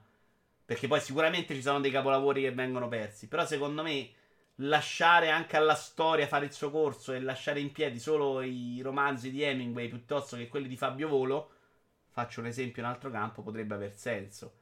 Però è pure vero che probabilmente ci perdiamo anche Hemingway o qualche Hemingway, ecco. GOG ogni tanto cerca di ripubblicare. GOG è vero, lo sta facendo un po' vecchi giochi, ma in alcuni casi è un disastro con i diritti, non ne vale la pena. In editoria si pubblica come un avviso ai detentori di palesarsi se non si trova di chi sono i diritti. Puoi fare questa cosa, mi piace. Sì. E puoi dare a chi lo pubblica tot tempo massimo. 5 anni se non ti sei fatto vedere, ciccia. Sta, no? Se sei il detentore di un diritto e in commercio 5 anni non te ne accorgi, vaffanculo. Mi sembra credibile. Però io non credo. A parte che su Twitch, per esempio, vanno molto, quindi magari c'è un grosso mercato. Io non credo che queste persone interessate siano un mercato. Cioè, dobbiamo farlo proprio per l'idea di conservarle. Alle ultime fiere che sono stato a Roma, per esempio, c'era la sessione retro gaming. Vai là, ci sono le console, ti provi i vecchi giochi. È comunque una roba figa. Però farei sti musei con dei cabinati con tutto il mame dentro e tutte le ROM. Sappiate pure che un sacco di giochi sono stati salvati anche di Nintendo perché c'erano le ROM online. Eh? Cioè, non mi ricordo che operazione aveva fatto Nintendo che si era, andata, si era visto che si era andato a pescare la ROM che stava online. Perché ah, Minecraft come giochi più belli della storia. Discorso molto complesso per me. Io onestamente la soluzione non ce l'ho. È sempre molto complicato parlare di questa cosa perché. Perché dobbiamo sempre prevedere che ci sia uno che decide di tenerli da parte senza volerci guadagnare. Però, secondo me, è importante che i videogiochi acquisiscono almeno la statura del cinema. Cioè l'idea che ci siano anche delle opere di un certo rilievo. E secondo me ancora non siamo nemmeno a quel punto. No, no, qualcosa che ha pubblicato Just, non il gioco che non ha pubblicato. Ah, anche Star Fox 2, sì, sì, hai ragione. Quando hanno fatto Super Mario per Virtual Console, forse questo. Il MAMA è stato il sistema che ha aiutato a salvare tanti ma tanti giochi arcade dall'oblio. Sì. Chiudiamo con... No, non è vero. Ci vediamo invece i migliori indie dello show Microsoft. Ce ne sono... Senti, quelli dello show indie non ve li metto. Uh, sono 4 dello show indie e 1 no. Vediamo solo The Ascent, dai. Visto che lo show indie è stato due giorni fa e chi non li ha visti si va a vedere lo show indie sia qui su Twitch che su YouTube se non vuole vedere me Antonio. Questo è The Ascent, io non ce l'ho messo. Primo perché se ne parla già due o tre volte. Secondo perché eh, a, a tratti mi pare bellissimo, a tratti un po' meno. Non c'è quello dei cani il Maria, neanche qua, ero tipo Lo trovo disgustoso quella roba. Tra l'altro l'hai visto solo te, non lo show Microsoft. Io devo averlo rimosso.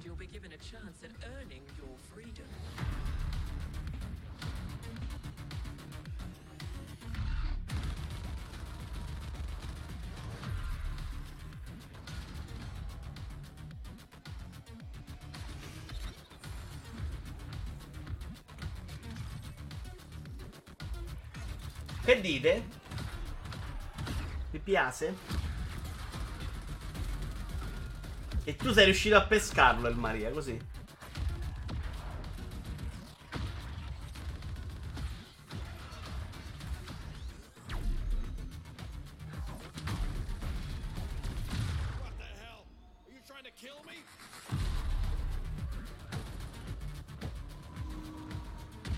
No, non mi pare tattico, eh. Fare action. A me non pare così bello da vedere. C'era Mottura durante lo show di Every Eye era impazzito, ma... Mi ricorda un po'... Mm, quello, capito? Non mi ricordo il titolo. Con un titolo come quello non posso aver osservato. Pure per Paloca così era messo a ridere. Neanche a me piace tantissimo. Dai, avete capito quale mi ricorda? Su, aiutatemi. Ruiner! Madonna, Paris. Pares mi capisce. Adesso vi parliamo di un articolo secondo me eccezionale di IGN.com Italia a cura di Anna Sidoti che un po' come ha fatto Eurogame l'altro giorno è andare a intervistare delle ragazze sulla loro esperienza. Titolo, eh, l'articolo si chiama Nuova partita, giochiamola tutta, però tutta è scritto con la che è la E greca questa, come cazzo, che cazzo è? Magari lo sapete voi. Che credo sia per far capire che è una roba di genere al contrario. Sì, così. Che cos'è quella? No, clone, clone non mi pare Paris, però era più bello Ruiner, porca troia.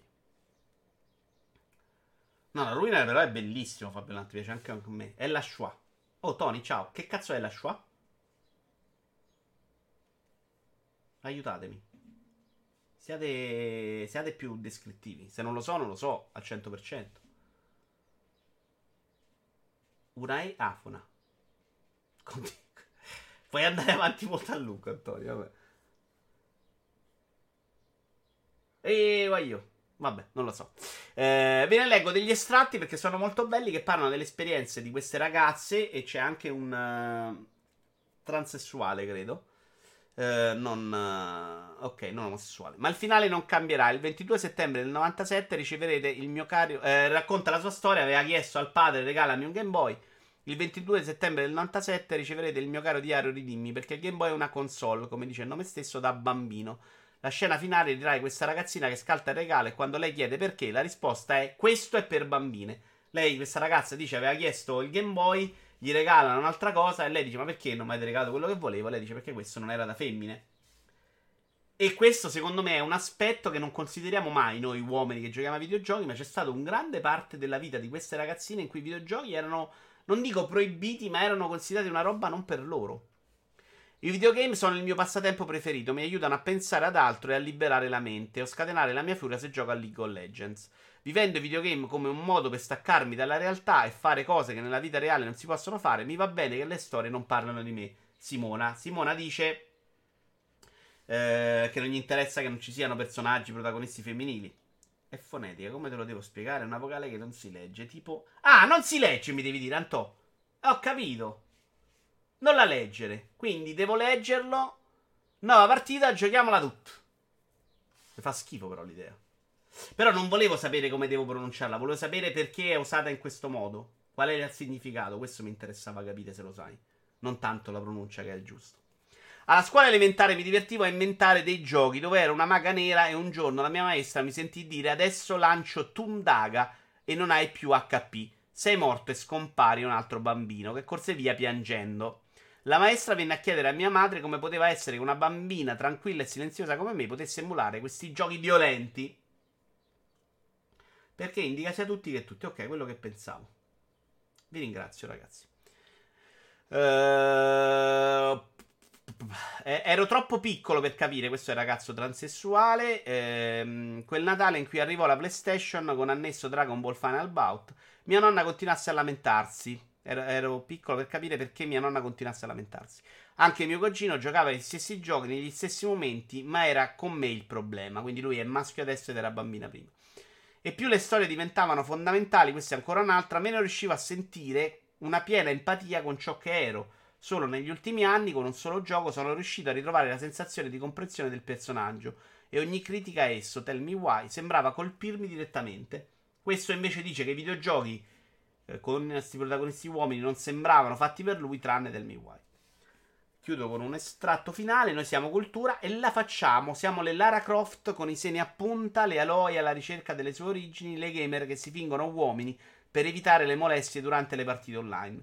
Le persone che, che per qualche ora si trasformano in orchi del clan dei Cantaguerra, le donne queer che piangono giocando a New Life, le streamer che subiscono violenza verbale ogni giorno, le minoranze dell'industria videoludica dietro le quinte e tutte coloro che aspettano il loro turno per sentirsi rappresentate. Qui usa sempre la E, quella là. Eh, è un articolo interessante perché onestamente è vero che questo, questo punto di vista noi non, non, l'abbiamo mai preso in considerazione. Il motivo per cui probabilmente tant- oggi il numero, secondo me, dei videogiocatori sia ancora più alto è perché forse la prima generazione in cui non è più un problema sono i miei nipoti. Forse quella, forse già il nipote grande era già più libero da quell'età. Eh, mentre oggi le bambine sono considerate parte del mercato e quindi anche loro sono sicuramente importantissime nel, nel modo di vendere videogiochi. Tra l'altro c'era una stima in questo articolo sulla quantità di personaggi protagonisti femminili e maschili ed era un numero che mi ha veramente sorpreso perché era tipo 90% maschi. Va bene, per dire che quando siamo tutti convinti che abbiamo la verità e che il politically correct, abbiamo veramente tante persone che hanno questo senso di rivincita e rivalsa nascosto perché comunque hanno subito un torto. Ora, qua era chiaramente non un vero torto, era chiaramente una roba che non, non è stata problematica, però è, per esempio, per il semplice fatto di essere donna, a un sacco di persone è stato permesso di divertirvi con i videogiochi con cui vi divertivate voi. Oggi è importante, però, secondo me, anche che queste donne che sono diventate videogiocatrici sono diventate anche persone che fanno i videogiochi e quindi avremo delle storie diverse. Cioè, avere queste persone, secondo me, nella fase creativa ci, avrà, ci darà la possibilità anche di avere in cambio delle storie che non sono scritte dalla stessa tipologia di persona, maschio, bianco, con una certa da una certa categoria economica, sociale, insomma, e quindi è assolutamente un bene. Il problema è a monte nel distinguere le cose in modo da uomini e cose da donne, ovviamente si ripercuote pure sui videogiochi. Dovremmo liberarcene prima o poi. Mm, difficile, eh. io mentalmente ammetto di fare una fatica incredibile. La mia prima reazione ha l'idea, per esempio, di fare delle cose non di genere, è proprio di muro perché sono cresciuto così. Lo riconosco. Devo fare veramente una fatica mentale successiva perché la mia reazione distinta è: ma che cazzo, siamo diversi, minchia. Poi ci ragiono, sto lì tutto il giorno a pensare alla minchiate e dico: no, porca troia, lo capisco, ha senso, è giusto. Però io, secondo me, non, non ce la farò mai nella mia vita. Mi riconosco proprio questo limite incredibile inculcato. Avevo qualche amica che giocava da piccola con Pokémon, nessuno ha continuato, ma qualcuno ha giocato comunque Animal Crossing, ora penso sia molto più comune.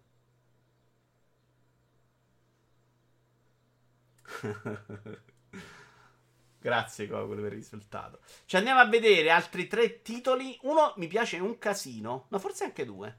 Il primo è Isonzo, che è quello che mi piace meno, però è un titolo italiano. È un titolo di guerra. È dedicato alla battaglia di Sonso. Credo sia prima guerra mondiale. Aiutatemi. Sì, prima guerra mondiale. Poi abbiamo finito, eh. Minchia, abbiamo fatto due ore anche oggi, non me l'aspettavo.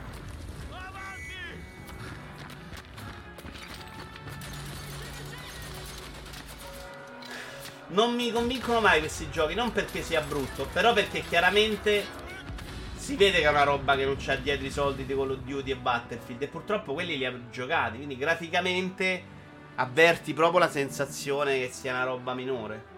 Quindi io sul 3D, lo vedete anche negli show indie, faccio proprio fatica.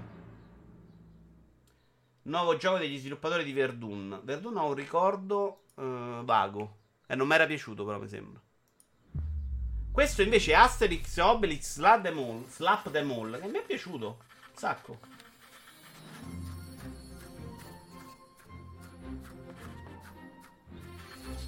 Può darsi.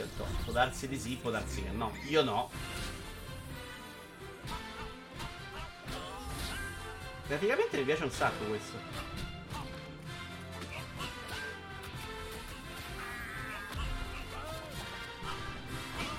È un genere che tra l'altro sta sorprendentemente ritornando in auge. Chiudiamo invece con Arcade Paradise. Che è tipo una raccolta tipo quella che abbiamo fatto, visto nello show indie, se non ricordo male.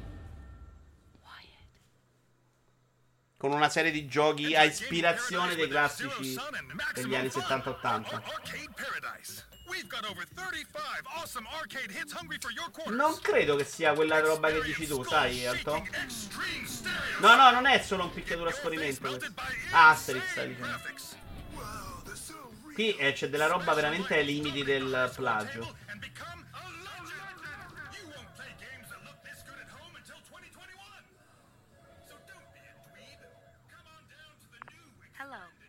Oddio. Forse ho visto solo la prima parte del trailer, adesso esce la sorpresa. Mancavano i beat'em a scorrimento. Oddio, Paris, io non sono uno di quelli che sceglie tanto. A me mancano molto gli arcade racing, quelli sì. Hopefully by now you appreciate the laundry's vital role in the community and the modest but steady income it provides.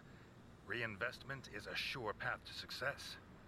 Just don't do anything stupid.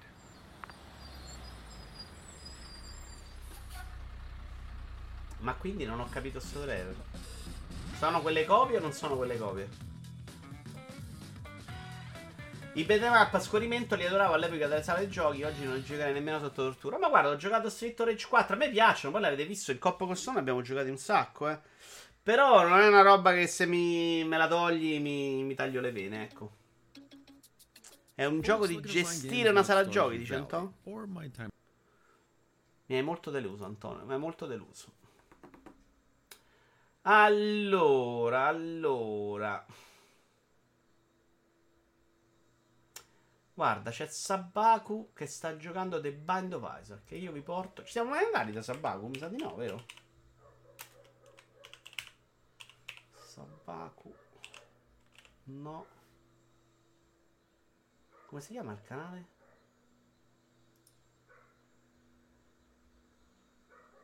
Ah no, ah sì, ci sta, sta giocando. No Sotorima. Ma perché ha cambiato nome così? Ah, to, però se me lo scrivi così non mi aiuta, lo capisci tu, no? Oggi molto male Antonio, molto male. Signori, grazie mille. Bind of Isaac potete vederlo anche da Antonio Pizzo, che l'altra sera non so come è andata, le prime run male male male Antonio. E probabilmente lo vedete anche qua quando potrò rivedere il mio amato Stone 21 perché c'è la COP e quindi magari ci giochiamo che lui è bravo. Stiamo facendo i Takes 2 e mi sta salvando il culo un sacco di volte. Ciao belli, alla prossima!